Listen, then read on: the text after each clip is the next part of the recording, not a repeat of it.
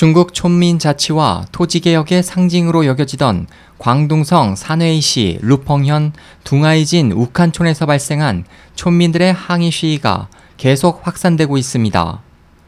22일 홍콩 명보 등에 따르면 전날 진행된 이번 시위는 최근 당국이 부패 혐의로 연행한 린쭈렌 우칸촌 당지부 서기를 석방할 것과 부당하게 몰수한 토지를 반환할 것을 요구하는 내용을 담고 있습니다. 이날 시위는 지난 17일 린쭈렌이 연행된 이후 열린 시위 중 가장 큰 규모로 지역 촌민 약 3,500명이 참가했습니다. 시위대는 국기와 당기를 든 채 마을을 돌며 우리 서기를 돌려달라, 우리 토지를 돌려달라 등의 구호를 외쳤습니다. 시위대는 린 서기에 대해 당국은 그가 하청업체 선정, 자산 구매 등 민생 사업을 추진하는 과정에서 거액의 사례금을 받았다고 진술했다며 린 서기의 자백 모습이 담긴 영상까지 공개했지만 그 영상은 강요에 의한 것으로 용의자들에 대한 전형적인 모욕 주기 방법을 통해 사태를 서둘러 마무리하려는 것이라고 주장했습니다.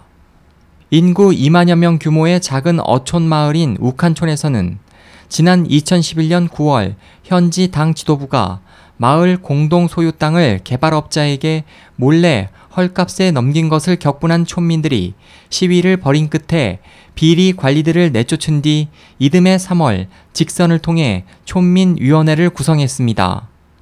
당국은 현재까지 이 지역에서 강제 수용된 토지 일부를 돌려주지 않은 채 시위에 참가한 촌민 지도자들을 부패 등 혐의로 처벌했고 이번 시위는 지난 17일 밤 상방, 즉 민원을 추진하던 린서기를 당국이 전격 체포하면서 촉발됐습니다.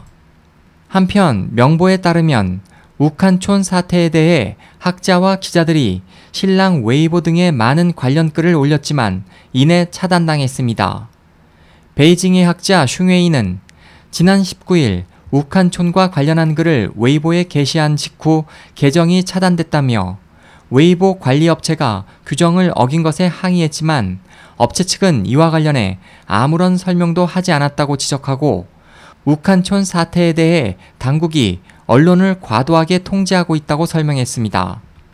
이번 시위에서 린 서기의 손자 린 리이와 차일리처우 우칸촌민위원회 부주임 등 6명이 경찰에 연행됐습니다.